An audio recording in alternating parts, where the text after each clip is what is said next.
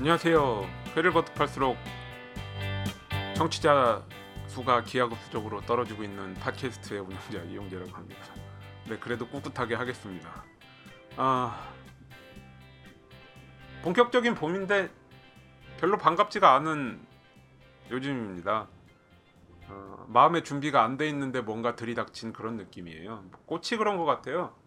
어, 아직 제가 뭐 날짜를 세서 벚꽃 기다리고 이런 사람은 아닌데 어, 되게 목련이 먼저 피고요. 저희 아파트 단지에 목련이 있거든요. 이렇게 주변에 그래서 목련이 먼저 피고 아 그럼 봄이 왔구나 곧 벚꽃이 피겠지 벚꽃이 피면 뭘 할까 뭐 꽃놀이라도 한번 가고 싶다 물론 간 적 없습니다만 어 항상 그렇게 생각을 해왔는데 벚꽃이 먼저 폈나요? 뭐 하여튼간 정신이 없어요. 어 그래서 그냥 뭔가 이렇게 어 아무 생각이 없는 채로 가만히 앉아 있고 싶은데 뭔가 와서 막 이렇게 야 정신 좀 뭐 차려봐. 내가 왔어. 뭐 약간 이런 느낌인지 아유 나 정신 없는데 야좀 이따가 좀 이따 말 좀 시켜봐 아니 지금 내가 왔는데 네가 내 얘기를 들어야지. 약간 이런 느낌 있잖아요. 어 그래서 매년 벚꽃 피면 창밖을 내다보면서 아 꽃놀이 가고 싶다. 밖에 나가서 놀고 싶다. 날씨가 이렇게 좋은데 라고 생각했는데 올해는 아무 생각이 없습니다. 어 그리고 밖에 나가면 되게 힘들어요. 뭐 미세먼지 이런 거 있다고 하잖아요.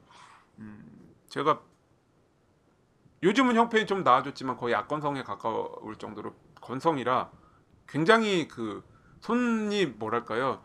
어, 손가락 끝으로 손톱을 제가 뭐 손톱을 다듬을 일은 없습니다만 어, 손가락 끝으로 손톱을 다듬을 수 있을 것 같을 정도로 어, 손가락 끝이 막 이렇게 일어나요. 어, 뭐 좋다는 핸드크림 같은 거 다 발라도 제가 뭐 어, 화장품 같은데 별로 관심이 요즘은 없습니다만 막 핸드크림은 항상 중요하다고 생각하기 때문에 막 관심이 있으면 비싸지 않으니까 이것저것 사 써고 뭐열 가지씩 갖고 있고 이런데요. 어, 가장 잘 듣는 겨울에 잘 듣는 핸드크림을 발라도 여름에는 어 아, 지금 이 계절에는 별로 효과가 없을 정도로 건조합니다. 그래서 굉장히 힘든데 게다가 언제나처럼 딸기는 항상 맛이 없죠. 아, 자 오늘은 제가 이걸 빨리 끝내고 딸기 뷔페를 먹으러 가야 되기 때문에 매년 어, 궁금하지만 차마 사진을 보면 솔직히 말씀드려서 가고 싶은 생각이 안 들었는데 올해는 여러 가지 어, 마음 먹은 바가 있어서 한 번은 가봐야 되지 않겠는가. 어, 심지어 어, 뭐 딸기를 뭐 어떻게 골라서 자 저는 기본적으로 우리나라에서 현재 유통되고 있는 딸기 품종들의 한계가 있다고 생각하기 때문에 그 어, 지나치게 달거나 어, 신맛이 없거나 이 대부분 맛이 공허합니다. 뭐 다른 음식도 다 마찬가지. 토마토도 그렇고요. 앞에서 단맛만 나는 신맛 조금과 대부분의 압도하는 단맛만 나는 사실 이렇기 때문에 어, 한계가 태생적인 출발부터 한계가 있다고 생각하는데 그래도 먹으러는 가야죠. 이런 경우에는 대부분 어, 아무런 정보도 들여다보지 않습니다. 어, 생각하고 가고 싶지가 않아요. 그냥 가서 있는 걸 보면 되니까요. 어, 갈 때까지 머리가 복잡해질 필요는 없겠죠. 자, 그래서 이걸 빨리 끝내고 오늘 어, 가야 되니까 진행을 해보겠습니다. 어, 이번 시간 책은 어, 지난주에 지난 시간에 예고를 드린 대로 어, Consider the Fork, 그러니까 포크를 생각하다예요. 자, 제목을 들었을 때 어, 특히 번역 기사의 제목을 들었을 적에 어, 제목을 정하는데 어려우셨겠다라는 생각을 했습니다. 왜냐하면 어, 이 컨시더라는 단어의 의미는 어, 물론 우리가 생각하다 고려하다로 뭐 고려하다면 조금 나올 수 있을 것 같긴 한데요. 어, 생각하다로 옮겼을 적에 음, 이 책이 갖고 있는 컨셉트랄까요? 어, 이 책의 시각이랄까요? 접근이랄까요? 어, 그런 것들을 사실 정확하게 알려준다고 말하기는 조금 어렵습니다. 왜냐하면 우리는 보통 생각하다라 그러면 어, remind 떠올리다를 떠올리다라는 단어를 생각하기 쉬워요. 얼마 전에 그런 거 읽었는데 트위터에서 누가 그러던데요. 음, 뭐 누가 여자친구랑 헤어졌는데 그냥 덤덤하게 있다가 어디 가서 만두국을 먹다 말고 막 울었더라. 아, 걔는 어 마, 만두가 뜨겁다고 뭐 하나씩 쟁반에 앞접시에 덜어서 먹었는데 뭐 이러면 생각하면서 울었더라. 뭐 이런 약간 떠올리는 거 있잖아요. 상기하는 거. 이런 거라고 생각하기가 쉬워요. 아, 그렇다고 해서 제가 뭐 이 책의 번역 제목에 대해서 비판적으로 보느냐 그런 의미는 아니고요. 다만 어, 요즘 뭐 캡틴 아메리카 영화에서도 또 누가 번역의 오류를 지적을 하던데요. 어, 영화 번역 얘기를 잠깐 하자면 항상 그런 생각을 합니다.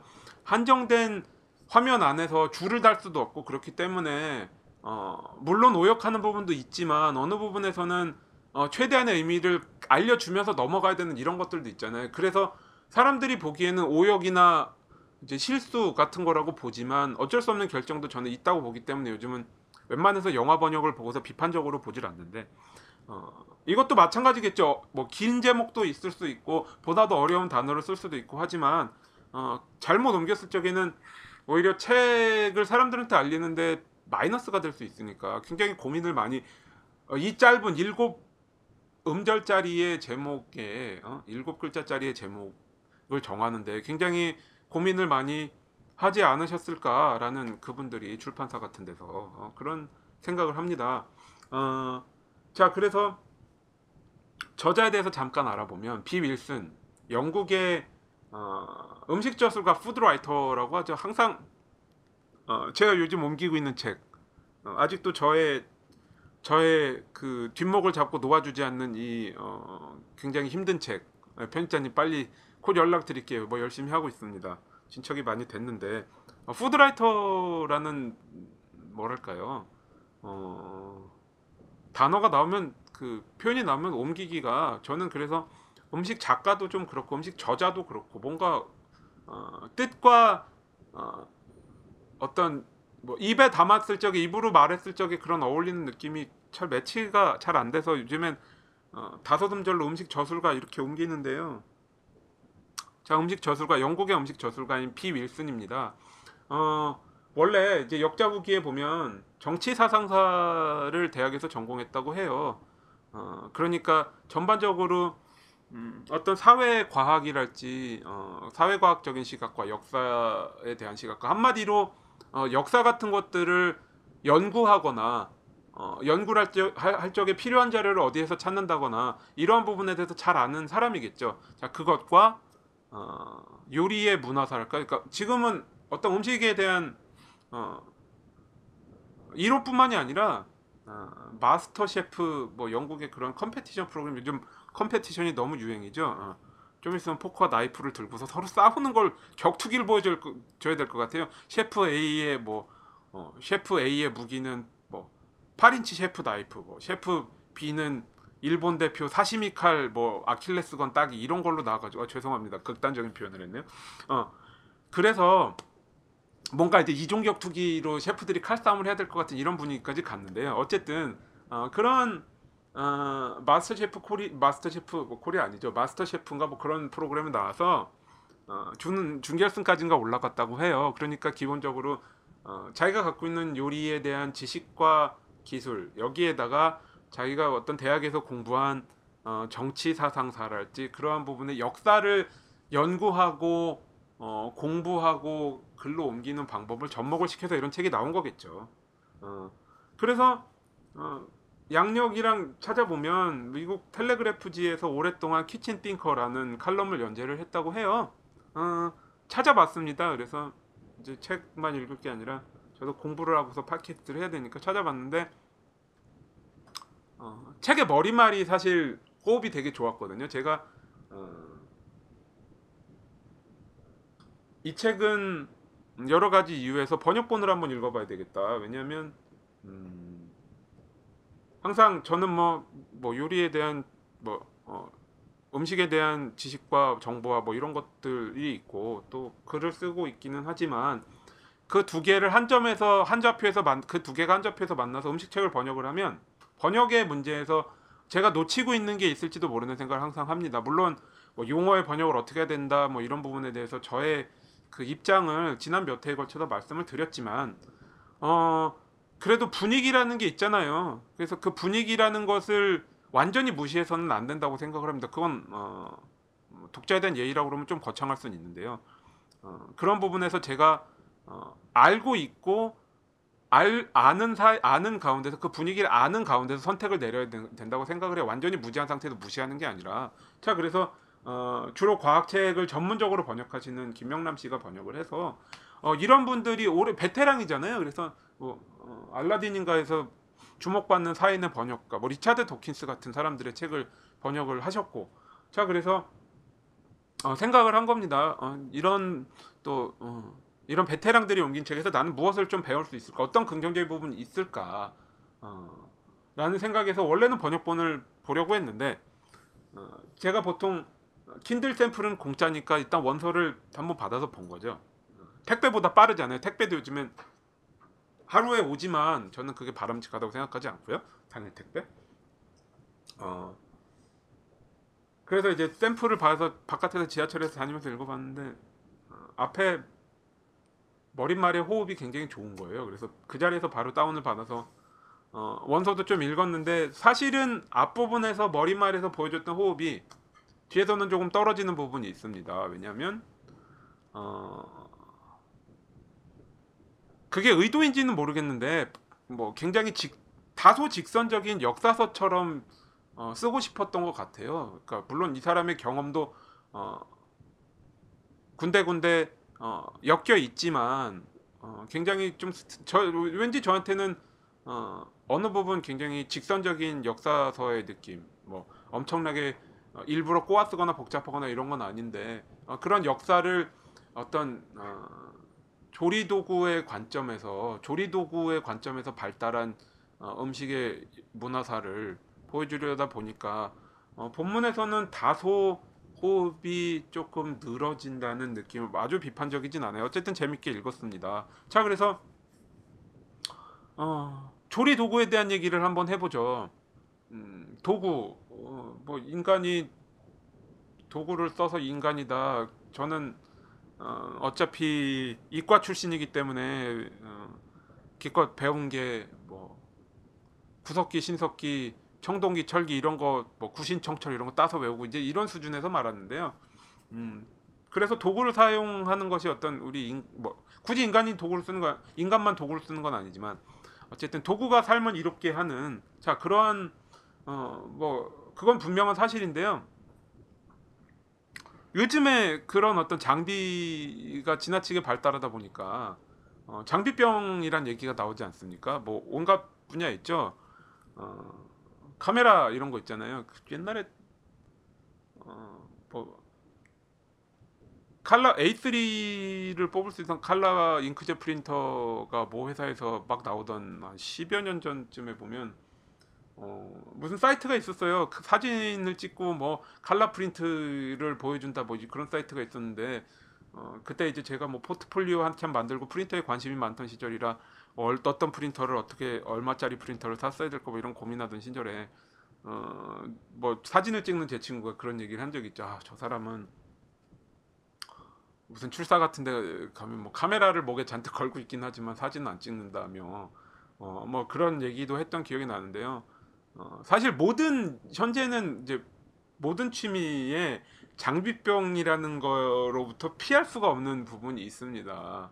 어, 세상에 이제 간단한 취미라는 건 없죠. 예를 들어서 가장 육체적인 어, 취미 운동. 자 이것만 해도요.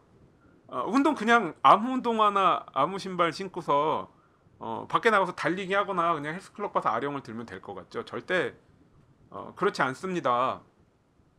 어, 뭐 신발만 해도 혹시 그런 잡지 있잖아요. 뭐 Men's Health랄지 아니면 러닝 자 이런 잡지들을 보면요. 어, 정신이 하나도 없습니다.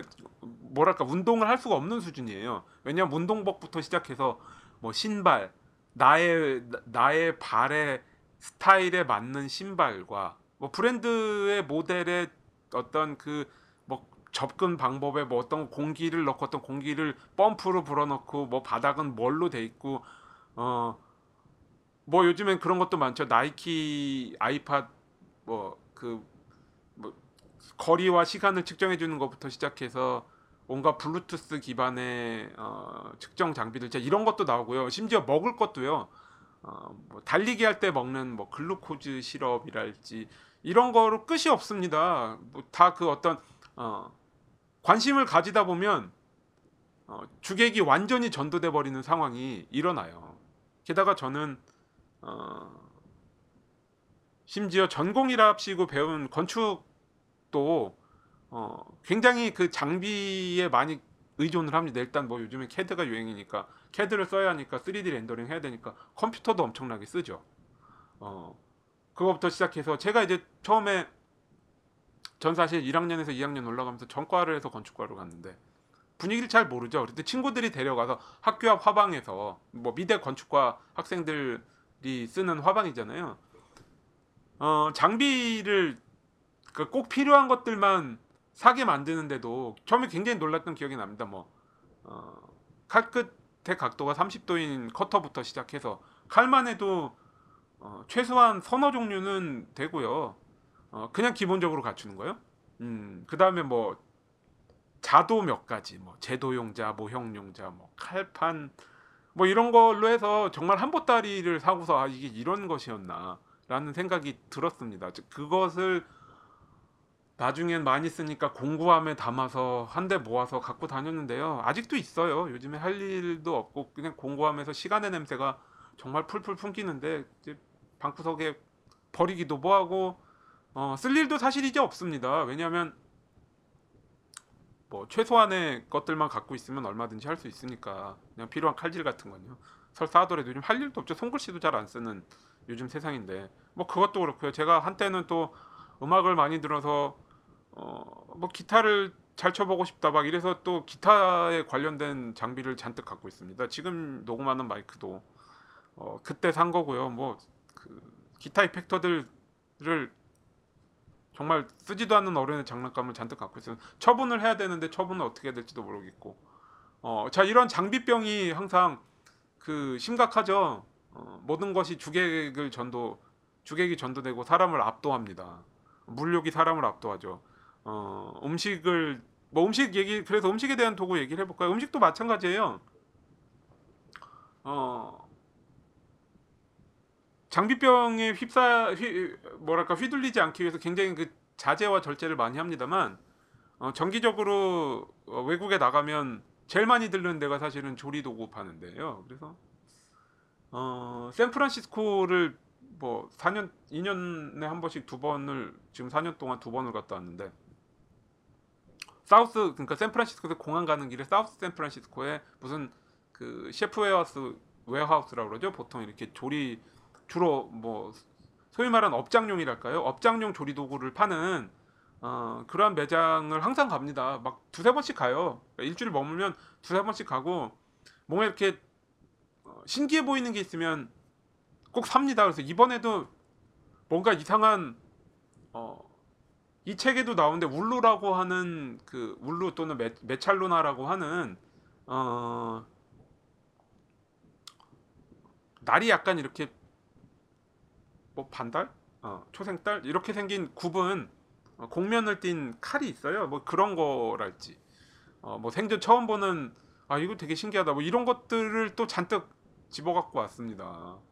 어, 거기에다가 또 포틀랜드에 있을 때는 어디 칼을 갈러 갔는데 오래 묵은 그러니까 요즘 또 뭐 미국에서는 그 뭐 1920년대, 30년대, 40년대, 50년대에 나온 어, 미국 생산의 음, 무쇠펜을 사는 그러니까 찾는 게 유행이라고 해요. 왜냐하면 어, 무쇠는 어차피 시즈닝이라고 그러죠. 그러니까 그 코팅 입히는 것만 다시 해주면 뭐 닳지 않고 뭐 100년 쓸 수 있는 데다가 막말로 길이 잘 든 것들은 그러니까 이미 오래전에 그 시절에 길을 길을 잘 들인 것들은 어, 그대로 거의 쓸 수 있다고도 하고요. 또 그 필라델피아 아니죠? 어, 펜실베니아 주의 일이라는 동네가 있는데 거기에서 이제 철광 사업이 유행하던 시절에 그 동네에서 만든 그 무쇠펜이 가벼우면서 굉장히 좋다는 소문이 퍼진 거죠. 그때 인식이 남아 있어서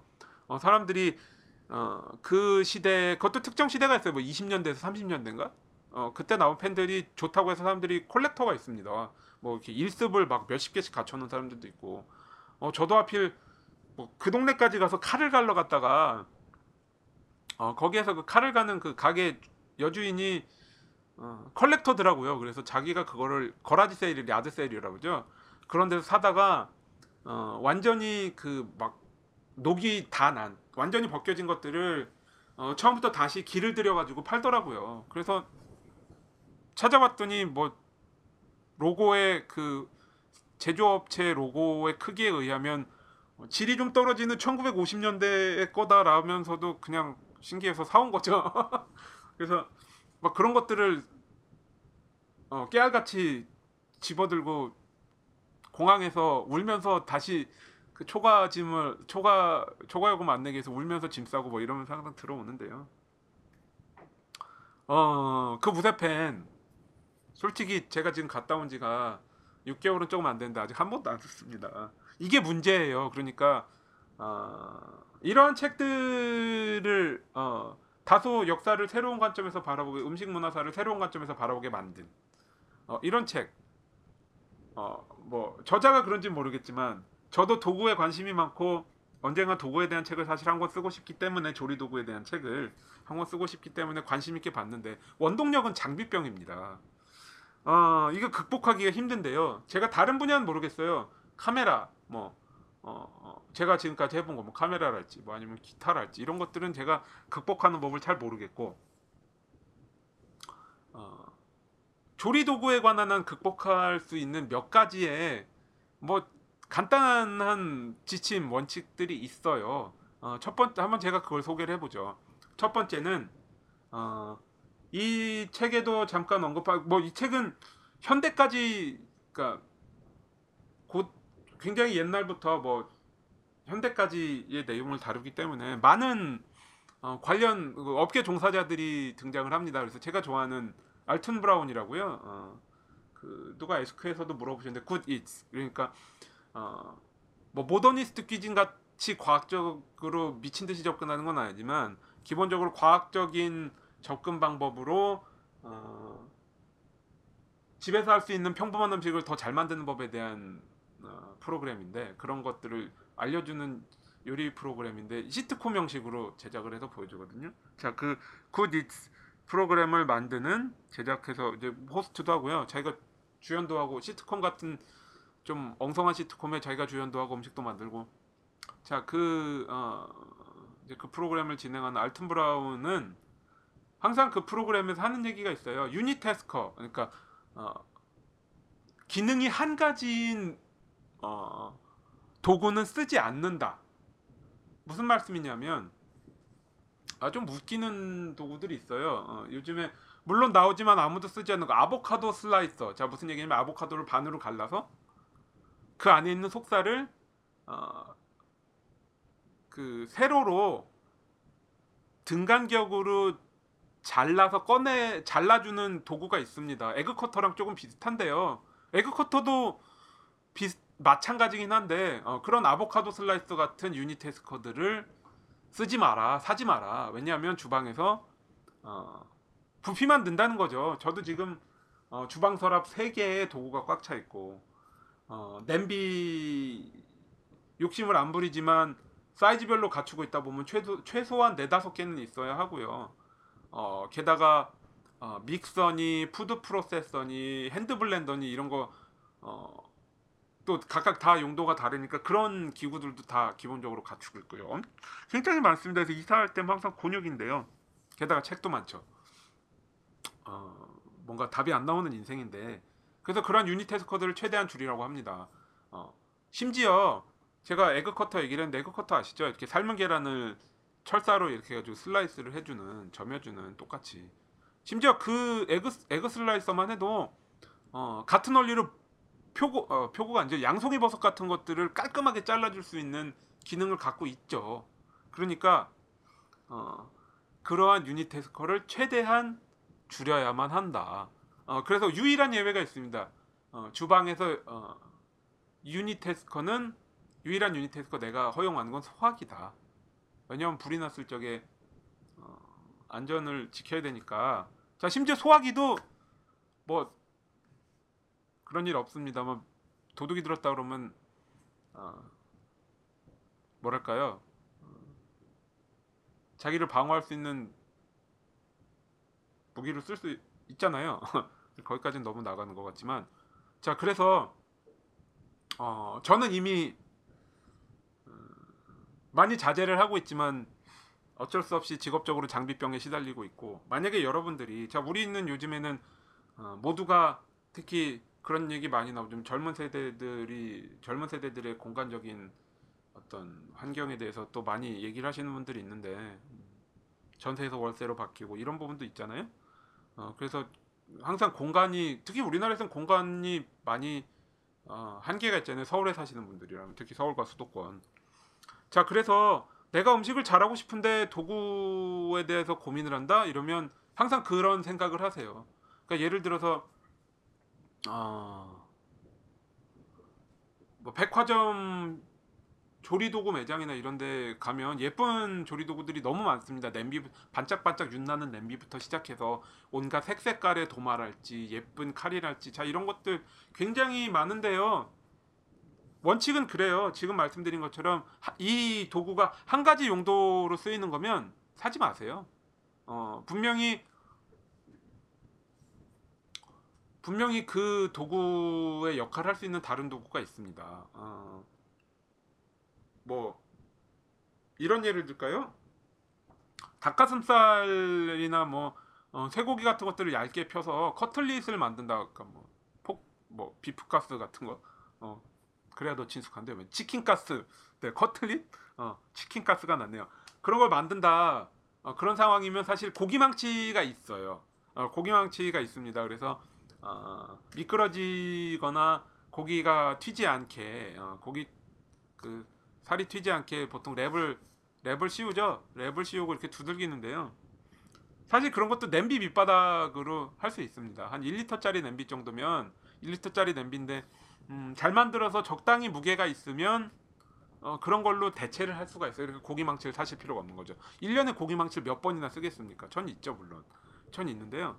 어, 굳이 사실 필요가 없다는 거죠. 자, 그래서 전반적인 조리도구의 선택 원칙은 그렇습니다. 어, 유니테스커는 사지 마라. 소화기 빼놓고. 우리는 뭐 소화기 집에 들여놓을, 들여놓을 일이 별로 없죠? 자, 그러니까 안 사시는 게 좋다. 자, 그 다음에 두 번째는요. 어, 우리가 한 가지 도구 주방에 꼭 필요하다 그러면 칼이 있어야 되잖아요. 자, 칼은 어떻게 고르냐? 물론 또 이 책에 등장하는 어, 그리고 예전에 셰프의 탄생에서 제가 소개했던 마이클 룰만은 또 칼에 대해서 그렇게 얘기를 합니다. 세트로 사지 마라. 이건 물론 어, 다른 음식 저술가 셰프들도 많이 하는 얘기인데요. 어, 칼을 세트로 사는 게 정말 백해무익합니다. 어, 특히 이제 어, 뭐 이런 얘기하면 또 어, 뭐 예를 들어서 신혼의 꿈에 부풀어서 한 세트 장만하신 분들한테 괜히 제가 또 어, 뭐랄까요 좀 비판적으로 얘기하는 것 같이 들릴 수 있는데 사실은 저도 세트로 산게 있습니다. 왜냐하면 어, 뭐 칼블락도 필요하고 그래서 세트로 산 게 있긴 한데요. 어, 대부분의 칼은 안 씁니다. 자 칼이라는 게 제일 필요한 게 일반 주방, 주방 칼 chef, chef knife라고 그러죠. chef knife. 자 그거랑 어 그건 이제 일반적인 조리를 할 때 다 쓰는 거고요. 그 다음에 paring knife라고 하는 과도 한 어, 손에 이렇게 작고 어, 칼 날의 길이가 어, 7.5에서 3인치에서 4인치 정도, 그러니까 7.5에서 10cm 정도 되는 과도. 사실 이거 두 개만 있으면 못하는 일이 거의 없습니다. 거기에다가 어, 굳이 하나를 사야 되겠다 싶으면 빵칼이 필요하죠. 어, 그러니까 그 serrated knife라고 그러는데 그러니까 깔쭉깔쭉한 거, 이빨이 깔쭉깔쭉한 칼이 하나 정도 더 필요합니다만 심지어 이 칼도요. 빵칼용으로 이렇게 칼날이 30cm씩 되는 긴 칼이 있지만 그거 거추장스럽고 저는 뭐 물론 있습니다만 방산시장 같은 데 가면 어 뭐 독일 같은 데서 들여온 음, 저렴한 거 6, 7천 원짜리 그 스테이크 나이프 비슷하게 한 크기로 만들어 놓은 게 있어요. 자 그러면 그 정도의 칼이면 어, 덩어리진 빵도 덩어리 빵 덩어리도 쉽게 점일 수가 있고요. 또 어, 칼이 아주 날카롭지 않으면 토마토는 그런 칼로 썬 게 훨씬 잘 잘립니다. 자, 그 다음에 어, 스테이크 지금 말씀드린 스테이크도 그 칼이면 쓸 수 있으니까 제가 보기에는 어, 칼도 어, 세 가지 정도만 가지고 계시면 어, 더 이상 살 필요가 없습니다. 어, 그럼 칼블락 같은 거 사실 살 필요가 없고요. 어, 거기에다가 또 한 가지 덧붙이자면 칼을 선택할 때는 어, 어떤 브랜드 인지도에 얽매이실 필요는 전혀 없다. 왜? 어, 항상 그런 얘기, Henckels 쌍둥이 칼 이런 것들 어, 좋습니다. 되게 좋은데요. 어, 우리가 일반적으로 쓰기에 무거울 수도 있고 어, 우리의 손 크기에 안 맞을 수도 있다. 그렇기 때문에 어, 칼은 웬만하면 직접 쥐어보고 사는 게 좋고요. 어, 메이커 같은데 어, 얽매일 필요가 없다. 요, 정, 요 정도까지만 생각을 하시면 어, 장비병에 얽매이지 않고 게다가 어, 가지를 얼마나 하시겠어요. 어, 실제로 우리가 먹고 사는데 바쁘다, 바빠서 사실 음식할 시간이 별로 없잖아요. 그래봤자 어, 저 같은 경우도 어, 주말에 몇 시간 쓰고 주중에는 어, 24시간 안에 최대 1시간 이상 칼질을 할 일이 별로 없습니다. 그게 현실이기 때문에 음, 이것이 안 들어서 짜증나는 경우만 아니고 웬만큼 다 어, 칼날은 칼은 웬만한 수준에서는 어, 칼이 나빠서 음식을 못하는 경우는 이제 없습니다. 뭐 아까도 그렇죠. 어, 기타가 나빠서 못 치는 경우 물론 좋은 기타 사면 좀 더 잘 칠 수 있지만 여러 가지 측면에서 하드웨어적 측면에서 좀 기타가 나빠서 칼을 못 치는 경우는 아, 아니, 아니 무슨 얘기죠? 어, 기타가 나빠서 칼을 못 쳐. 기타가 나빠서 못 치는 경우는 이제 사실 없고요. 어, 스마트폰의 시대에 어, 카메라가 나빠서 사진을 못 찍거나 어, 도구가 많은 부분에서 힘을 덜어주지만 도구가 나빠서 음식을 못하지는 않습니다. 자, 그래서 어, 이 저자의 말을 인용을 하면 어, 지금까지 한 얘기가 조금 더 음, 완벽해질 텐데요. 거의 마지막에 334쪽에 보면 어, 그런 얘기를 해요. 식사 이 식사에 들어간 재료가 하나 더 있다. 애초에 요리를 하고자 하는 충동이다. 부엌은 우리가 요리할 때에만 생기를 띈다. 기술의 진정한 추진력은 그것을 사용하려는 욕망이다. 자, 어, 무슨 얘기냐면요. 음, 지금 말씀드린 것처럼 도구가 아무리 좋아도요. 어, 내가 할 마음이 없으면 잘하기 힘듭니다. 전 뭐, 어, 이 바보 같은 장비병에 시달려서 여러 가지 바보 같은 취미를 취미에 몰두하지 않으면서 장비에 얽매여서 어, 아직도 그냥 보고 있으면 스트레스 받는 그런 저의 잘못된 선택에 스트레스를 받는 거죠. 자 그런 것들이 있기 때문에 이게 무슨 얘기인지 알고요. 한 가지 측면에서 더 따져보자면 어, 도구가 자동적으로 나의 요리 실력을 향상시켜주지 않습니다. 이건 앞에 말이랑 앞에서 한 얘기랑 조금 다른데 무슨 얘기냐면 도구를 이해를 하는데 굉장히 시간이 많이 걸려요. 어, 이것은 제가 어떤 부분에서 잘 아냐면 어, 소위 꾹꾹이라고 부르는 기타 이펙터들을 보는데요. 어, 그런 거죠. 어, 그쪽에선 이런 식으로 마케팅을 합니다. endorsement라고 그러죠. 그러니까 어떤 아티스트가 이런 이 앨범에서 이러한 어, effector를 썼어. 뭐 그게 제일 많이 하는 게 뭐 스테디셀러라고 하는 일본 보스사의 DS1 distortion 같은 거요. 어, 뭐 누가 뭐 스티브 바이가 썼 제가 잘 기억이 안 납니다만 스티브 바이가 써, 쓰는 DS1 distortion이야. 뭐 이러해서 그게 비싸지도 않습니다. 아마 제가 살 때는 우리나라 돈으로 한 5만 원 정도 했던 것 같은데요. 이펙터 치고 싸거든요. 근데 사 보면 뭐 이게 뭐지? 이래요. 어 전혀 그러한 훌륭한 뮤지션들이 쓰는 만들어내는 사운드와 지과 달 만큼 멉니다. 물론 여러 가지 이유가 있죠. 어, 그 사람들은 그걸 모드라고 그러는데요. 어, 뭔가 개인 기술자한테 맡겨서 맡겨서 자기에 맞는 쪽으로 고친다거나 아니면 원래 다른 장비들이 좋기 때문에 그거랑 시너지 효과를 일으켜서 좋은 사운드를 낸다거나 자 이런 부분도 있지만 제가 그만큼 공부를 해서 최대한 뽑아내는 거죠. 조리 도구도 마찬가지입니다. 5분의 1을 한번 들어볼까요? 음, 오븐은 오차가 굉장히 많아요. 무슨 말씀이냐면 흔한 오차가 어, 내가 찍어내는 온도, 그러니까 내가 설정하는 온도와 실제 온도가 다른 경우가 굉장히 많다는 거죠. 예를 들어서 빵을 180도에 굽는다. 저는 컨벡션 오븐이니까 15도에서 20도를 낮추는데도요. 어, 굉장히 많은 테스트를 거쳐서 한 레시피가 말하는 결과랑 굉장히 차이가 많습니다. 예를 들어서 180도에 35분 구워내는 식빵인데 그럼 저는 160도나 165도에 20분만 구웠는데 내부 온도가 끝까지 올라가는 거죠. 그래서 오버베이크, 과조리하는 경우가 굉장히 많습니다. 어, 물론 맥락이 조금 다릅니다만 제 베이커리 같은 데서 일하시는 분들한테 그런 얘기를 종종 들어요. 이 오븐을 내 걸로 만드는 과정.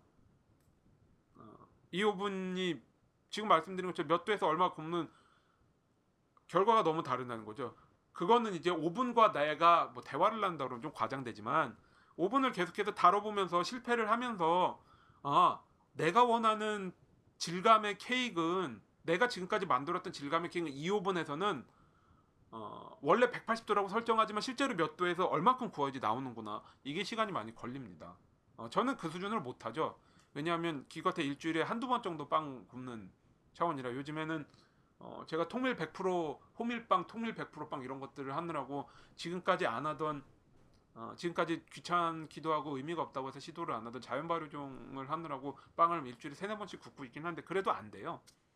어, 왜냐하면 거기까지 제가 이거를 어, 전문 프로제빵사들이 예를 들어서 프로제빵사란 표현 어서 많이 들어보신 분들도 있을 텐데 어, 어, 이 reference 아시는 분들 있을 거예요. 프로제빵사들이 몇 날 며칠 계속 빵만 구워서 하는 거를 제가 따라가려면 하루에 한두 개씩 구워서 몇 번을 하겠습니까? 하여튼 그런 수준인데 어, 칼, 칼도요. 칼은 이미 존재하지만 그 칼을 잘 쓰기 위해서 우리가 그 소위 말하는 그립을 알아야 돼요. 어, 칼을 어떻게 줄 것인가. 그리고 그 칼을 재료에 어떤 원리로 뭐 지렛대 원리 같은 거라고 하죠. 그 칼날의 곡선을 따라서 우리나라에서는 이렇게 칼을 굉장히 들었다 놨다 합니다. 우리나라에서 칼질을 그렇게 뭐 제가 교육이 정확하게 어떻게 되는지 모르겠는데 탁탁탁탁탁탁 소리 를 내면서 칼을 많이 움직이죠. 근데 이제 제가 저도 칼질을 어디서 배웠는데 교육기관에서 보통 어, 칼날을 띠 칼날을 도마에서 떼지 말라 그래요. 그래서 이렇게 그 곡면을 이용해서 움직이라고 하죠. 하여간 자 그렇게 칼 자체를 이해해야 되는 방법이 이해해야만 하는 어, 그 단계가 하나 있고요. 또 다른 단계는 재료를 이해하는 단계도 있겠죠. 예를 들어서 어, 고기 같은 것들도 뭐 결반대로 썰어라, 근막을 제거해라, 뼈에선 어떻게 발라내라. 자 이런 부분을 이해해야 되고요. 양파 같은 경우도 어, 그 뿌리 어떤 그 뿌리에서 그 꼭지까지의 방향 있잖아요. 자 그 방향으로 어, 양파를 균일하게 French onion 수프 같은 거를 어, 끓이기 위해서 양파를 오랫동안 caramelize 하지 않습니까? 어, 자 그런 경우에 어, 양파를 최대한 균일한 두께로 썰어야 동시에 익으면서 캐러멜라이즈가 원활하게 되는데 자 그 방법은 무엇인가? 그거는 어, 보통 사람들한테 양파를 썰라 그러면은 반으로 그 어, 뿌리와 가지 방향, 뿌리와 꼭지 방에서 수직으로 잘라서 그 자른 면을 내려놓고 어, 그대로 칼질을 같은 두께로만 한다고 늘 생각하시는데요. 사실 그러면 어, 가운데 부분과 끝 부분의 어, 크기가 굉장히 차이가 많이 납니다. 이게 익는데 영향을 미치죠. 그래서 원래는 어, 그렇게 단면을 잘, 잘라서 도마에 놓은 다음에 칼을 비스듬하게 뿌리 쪽으로 넣어서 부채꼴 형태로 자르는 게 가장 이상적이라고 합니다. 어, 자 그런 부분 이거 다 우리가 익혀야 되는 거예요. 그래서 어, 인간이 도구를 사용해서 뭐 부, 여기서도 얘기하고 있지만 기술과 도구, 불 같은 것도 있고 자 그래서 우리가 지금까지 왔지만 어, 그것이 우리의 음식을 자동적으로 좋게 해주지는 않는다. 그런 부분을 어, 생각을 해야 될 필요가 있습니다. 이렇게 어, 장비의 조리 도구와 장비에 대한 책을 얘기 책에 대해서 얘기하는 김에 어, 그렇게 조리 도구에 제가 평소에 갖고 있던 조리 도구 선택의 원칙 자 이런 얘기를 좀 했고요. 다시 책으로 돌아와 보면 어, 표지에 써 있습니다. 2012년 최고의 책 가디언 및 인디펜던트 선정. 자, 이 책의 장점 매력 뭘까요? 어, 아까도 말씀을 드렸지만 음, 조리의 역사를 바라보는 시각의 참신함 음, 음식 문화사를 바라보 시각의 참신함을 저는 높이 삽니다. 어, 역사적인 사실 물론 해석의 항상 해석의 여지는 시각에 따른 해석의 여지가 다를 수는 있지만 역사적인 사실이라는 것은 존재하잖아요. 자, 어, 저는 이 재구성 전반적인 재구성의 시도가 굉장히 좋습니다. 어, 뭔가 어, 뭐 시간 순도 아니고요. 음, 음식도 아니고 어떻게 보면 사람들은 조리 도구라는 거 아까도 말씀드린 것처럼 이 제목이 왜 consider the fork인가? consider라는 단어의 의미는 무엇인가? 어, 지금까지 우리는 어, 자, 저 뭐 어쩌면 저도 그럴 수 있죠. 어, 레스토랑에서 어, 식당에서 음식 한 접시가 나오면 저는 주로 생각하는 게 어, 뭐 reverse engineering이라고 그러면 항상 그 표현 좀 그런데요. 엔지니어링 좀 그런데요. 어떻게 만들었구나 어떤 재료를 어떤 조리 기법을 써서 뭐 소스에는 어떤 재료가 들어가고 그냥 최대한 제가 어, 제, 제 머릿속에서 역으로 짚어보는 거죠. 어, 심지어 이런 저마저도 뭐 음식을 평가한다고 하는 저 같은 사람마저도 어, 어떤 조리 도구를 썼을까에 대한 생각은 많이 하지 않습니다. 예를 들어서 이런 부분이 있겠죠. 아, 어, 이 프로틴, 단백질은 수비드를 썼겠구나. 이 질감이라는 것이 수비드를 써서 이렇게 했겠구나. 뭐 이런 부분에 있어서 음, 요즘에 그냥 어, 최대한 유행 유행이라고 그러면 좀 그렇지만 비교적 사람들이 현대 기술이라고 각광 생각하는 그런 것들에 대해서만 관심을 기울이지. 사실 돌아보면요. 어 저도 뭐 무슨 칼로 잘랐을까? 아니면 어, 이 음식을 만드는데 뜨거운 것들을 집을 때 손으로 안 집고 조리용 집게를 쓰잖아요. 통이라고 그러죠? 어 자 그런 것들을 쓰는구나. 자 예를 들어서 통 같은 경우도 어 꼭 필요한 도구거든요. 그게 없으면 정말 어, 제가 뭐 맨손으로 빵을 집어서 꺼내거나 맨손으로 스테이크를 뒤집을 건 아니지 않습니까? 어, 어, 그런 부분에서 굉장히 큰 의미를 차지하고 있는데도 심지어 저도 이 책을 읽으면서 나도 이런 부분을 많이 간과를 했구나. 어, 자, 그런 측면에서 이 책의 의, 이 책의 존재가 굉장히 어, 빛난다고 생각을 합니다. 어. 자, 그래서 저는 이 책을 읽고 이런 부분을 생각을 했죠. 제 얘기를 해볼까요? 음, 그런 질문을 받습니다. 가끔 어, 전공자가 아닌데 어, 이 일을 하는 거에 대해서 어떻게 생각하는가? 뭐, 사람들이 네가 전공자가 아니라고 생각하기 때문에 어, 너의 어떤 어, 뭐 영어로 치면 크레덴셜이라고 그럴까요? 어, 떤 어떤 그 직업적 역량이랄지 어, 뭐 크레더빌리티 믿음이랄지 이런 것들이 떨어질 수 있다는 걸 생각하는가? 어, 저는 솔직히 잘 모르겠어요. 왜 그러냐면 어, 몇 번 얘기를 했지만 제가 결국은 이 일을 하는데 쓰는 시각이랄지 연구랄지 접근 방법은 제가 학교에서 배운 것들이거든요. 그 위에다가 어, 이, 이, 이, 저자와 마찬가지 그 위에다가 제가 갖고 있는 음식에 대한 이해를 얹었고 어, 그것이 물론 요리사들 같은 경우는 음, 전문적으로 배우면 좋지만 요리사들도 도제 시스템을 거쳐서 일하는 사람들이 있듯이 그것이 꼭 정식 교육기관을 거쳐서 나와야 되는 것만은 아니죠. 어. 예를 들어서 제가 원작자를 모시는 제프리 스타인 같은 경우도 원래 변호사였지만 자기가 음식을 하니까 자기가 쌓은 자기의 연습 방법으로 자기가 접근 방 자기의 접근 방법을 도입을 한 거죠. 어. 그런 부분에 있어서 딱히 어, 저의 어떤 뭐 안 믿으면 저야 뭐 안 믿는데 믿으라고 원래 믿음이라는 게 그렇잖아요. 자기가 안 가지면 그러니까 저는 최대한 설득은 할 수 있지만 어, 그래도 안 믿겠다는 사람을 믿게 할 수는 없는 겁니다. 원래 그런 거고요. 정치나 종교도 마찬가지잖아요. 어, 각자의 논리가 있죠. 저는 저의 논리를 최선을 다해서 어, 누군가를 설득하려고 그러고 누군가를 이해하려고 하고 이해시, 이해시키다 좀 말이 그렇네요. 어, 그냥 최대한 저의 논리를 보여주려고 애를 쓰는 거죠. 그 논리가 어, 최대한 이성적이고 어, 뭐 객관적인가요? 어. 하여간 최대한 합당한 근거로 합당한 논리를 세우는 것. 자, 그것이 목표고요. 어, 그 뒤에 믿고 안 믿고는 제가 어쩔 수, 어, 제가 못하는 부분도 있고, 어, 또 한 가지는 그렇습니다. 음식에 대한 책이라는 게 어떠, 어, 어때야 하는가. 어, 저는 음식에 대한 일을 하는 음, 지금 음식에 대한 글을 쓸 때 가장 어려운 점이면서 장점이면서 단점인 거 완전히 양날의 칼인데요.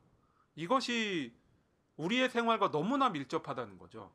어, 무슨 얘기냐면 어, 제가 지금 이 팟캐스트 끝나고 나가서요. 어, 집앞 코 엎어지면 코 닿을 때 있는 바로 집 앞에 아파트 단지 슈퍼마켓에 가서 마가레트 한 박스를 사다가요. 어, 먹고 책 한 것까지 좀 과장이지만 뭐 원고집 50매에서 100매 정도는 쓸 수 있을 것 같아요. 글 한 편을 쓸 수 있다는 말씀입니다. 어. 자 그러면 사람들은 이렇게 생각할까요? 뭐 마가렛에 무슨 얘기가 있어부터 어? 어, 뭐 마가렛 뭐 음식을 어떻게 음식 평가가 가능한지부터 그러니까 이러한 모든 자질구레한 음식 같은 것들에서 할 얘기가 있고 거기에서 얻어낼 것들이 있는데 어 그게 장점이자 단점으로 작용한다는 거죠. 어, 장점은 어디에서 무엇이든 얻고 배울 수가 있다. 그리고 때로는 쉽게 똑같이 단점이 됩니다. 어, 왜냐하면 사람들은 한편 그거를 인정하지 않으려고 들죠. 어, 모두가 먹는 건데. 어, 뭐 나도 먹고 너도 먹으니까 어, 뭐 네가 평가하는 부분을 예를 들어서 믿지 않겠다랄지 이런 얘기도 가끔 듣죠. 그럼 이제 저는 그러, 항상 그런 생각을 합니다. 음, 단순히 음식을 먹는 것과 그 음식을 평가를 하고 그 평가를 글로 쓰는 것은 굉장히 어, 다른 일인데요. 다른 어떤 뭐 스킬셋이라고 그러면 좀 그렇고 어쨌든 굉장히 다른 성격의 일인데 어, 그것을 좀 동일시해서 보시는 경향들이 있죠. 어, 나도 먹고 너도 먹으니까 너만 할 수 있는 일이 아닌 것 같은데 너는 왜 이렇게 하느냐.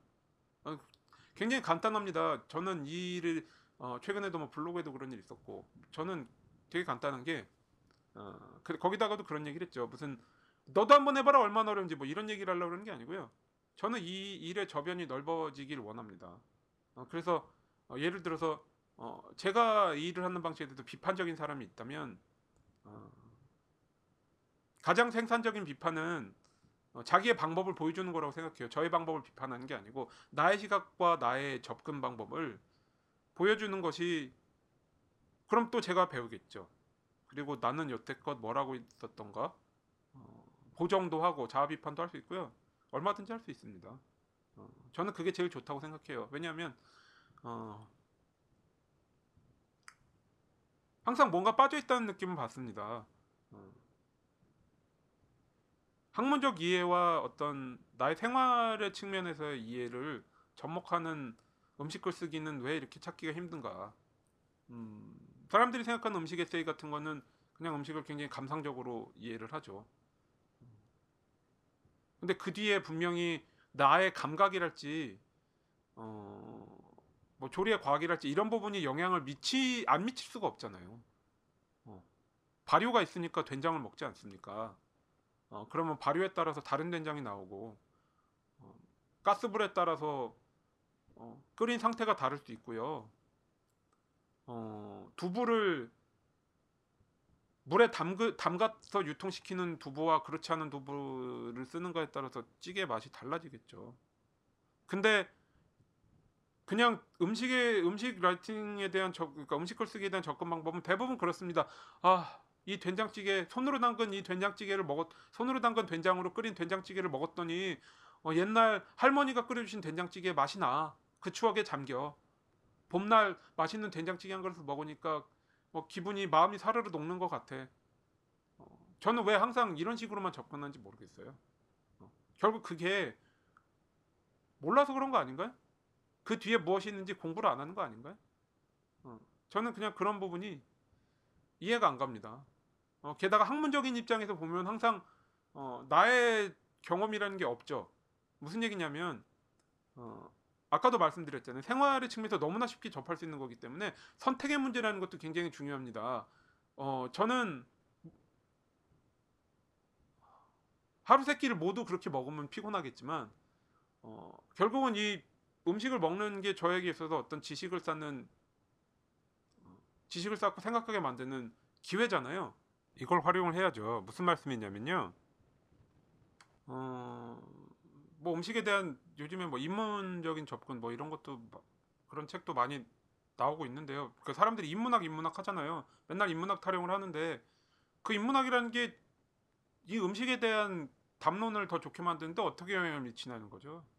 어 뭐 어, 내가 음식에 대한 글을 쓰면 음식에 대한 관심이 있어야 되잖아요. 그래서 그래야 되는데 예를 들어서 글은 글대로 쓰고 그냥 밥은 그냥 음식 할 줄 모르고 예를 들어서요. 뭐 모릅니다. 뭐, 뭐, 그런 글을 쓰는 사람들이 정확하게 어떤지. 어, 예를 들어서 그냥 그렇게 글은 글대로 책 찾아서 쓰고요. 음식은 그냥 귀찮으니까 라면이나 먹을까. 만약에 이런 이런다고 치면 어 그런 음식에 대한 관심이 이 책에 나의 글에 묻어나지 않겠느냐는 거죠. 저는 뭐 그렇습니다. 그래서 맨날 인문학 인문학 하는데 왜냐하면 뭐 어, 작년에 제 책 나오고 사실은 뭐 어, 연말에 음식 관련 책 이런 데 보면 뭐, 임, 뭐 소위 말하는 인문학 에 대한 음식 인문학에 대한 책들이 소개가 된단 말이죠. 저는 그런 생각을 했습니다. 인문학이라는 게 뭐냐? 내 책은 실용서고 뭐 그런 책들은 어, 인문학이라서 더 소개를 받, 소개가 되는 건가? 그럼 그 차이는 뭔가?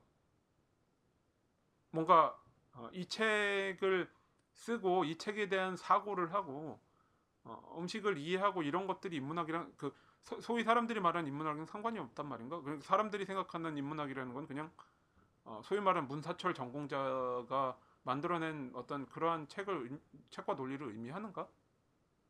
어, 저는 그러한 현실을 좀 이해하기 힘들어요.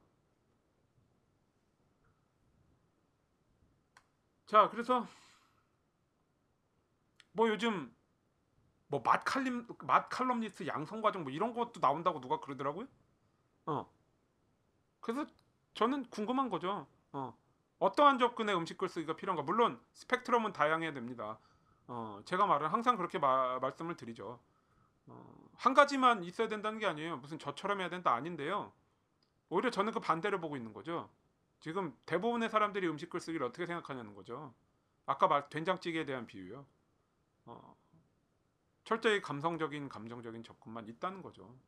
마치 음식이 맨날 먹기 때문에 그런 평가와 비판과 과학과 논리와 이성과 이런 잣대를 보면 안 된다고 생각하는 사람들도 많아요. 모르겠습니다. 저는 과연 그러한 식의 어, 저는 그래서 뭐 최근에도 무슨 마컬럼니스트라는 사람들의 글을 읽었는데 자칭이겠죠. 뭐 이게 뭐지 지금 이 사람들이 말하고 싶은 게 뭐지? 음식이 없습니다. 맛에 대한 얘기가 없죠. 왜 모르니까 맛에 대해서 어떻게 말해야 될지 모르니까 아, 맛이 유발하는 감성에 대한 감정에 대한 얘기가 줄, 줄을 이룹니다. 어, 그런 것도 필요하죠. 그래 그런 그런 것만 있습니다. 어 이제 정리를 하죠. 재밌게 읽었습니다. 좋은 책이고 음식에 관심이 있으시면 꼭 읽어보세요. 너무 진부한 얘기지만 그것이 제가 좋은 책이 할 수 있는 상찬이겠죠. 어 다만 이 책은 차례를 보면 어, 뭐 냄비와 팬, 칼, 불, 자 어, 지금까지 뭐 전통적이라고 말하면 그렇지만 어떤 가장 기본적인 도구에 대한 얘기를 하고 있습니다. 물론 뭐 수비들 할지 이런 거에 대한 얘기도 하지만 어, 주로 그 이전 세대 조리 도구들에 대해서 얘기를 많이 하죠. 어, 물론 뭐 원심 분리기니 이런 것들 모더니스트 키친에 나오는 그러한 도구들을 사람들이 많이 안 쓰니까 생소할 수도 있는데 어, 이관도 생각해 봅니다. 저는 어, 작가가 써줬으면 좋겠다. 뭐 수비들을 생각한다도 좋고요. 암, 뭐 그런 식으로 어, 보다도 최근의 조리 도구에 대해서도 어, 후속편을 내줬으면 좋겠다라는 생각을 하면서 어, 여기까지 오늘은 정리를 하고요. 어, 그 다음에 뭐 그냥 마지막으로 저의 소감을 한마디 덧붙이자면 저는 어, 독자이면서 쓰는 사람, 소비자이면서 생산자이기 때문에 어, 뭐 이런 책을 산다는 것은 결국은 어, 뭐좀 컨텐츠 컨텐츠 얘기를 하지만 어, 결국은 저는 이런 사람들의 시각을 산다고 볼 수 있겠죠. 많이 배웠습니다. 어, 이런 어, 이런 사람들의 어떤 접근 방식이랄지 어, 또 이제 참고 서적 같은 걸 보면서 내가 갈 길이 멀구나 열심히 책을 읽어야 되겠구나. 자 그래서 이런 팟캐스트 하는 거고요. 어, 여기까지 정리를 하고 다음 시간에는 비슷하게 어떤 그 한 가지의 그 책은 이거보다 더하죠. 어, 마크 클란스키의 대구인데요. 대구로 뭐 어, 그 대구 우리가 좋아하는 생선 대구를 놓고 어, 뭐 음식 문화사라고도 할 수 있고요. 어떻게 보면 뭐 좀 넓게 보면 세계사라고도 할 수 있을까요? 마크 플란스키 좋은 저술 어, 저널리스트라고 생각을 하는데 어, 최근에 어, 다시 번역이 돼서 나온 것 같아요. 그래서 반응이 되게 좋더라고요. 역시 인문학 뭐 이런 얘기만 나오면 사람들이 인문학에 대한 갈망 이런 게 많은가 봐요. 어. 자 그래서 그 책을 마크 플란스키의 대구를 다음 시간에 얘기해 보기로 하겠습니다. 감사합니다.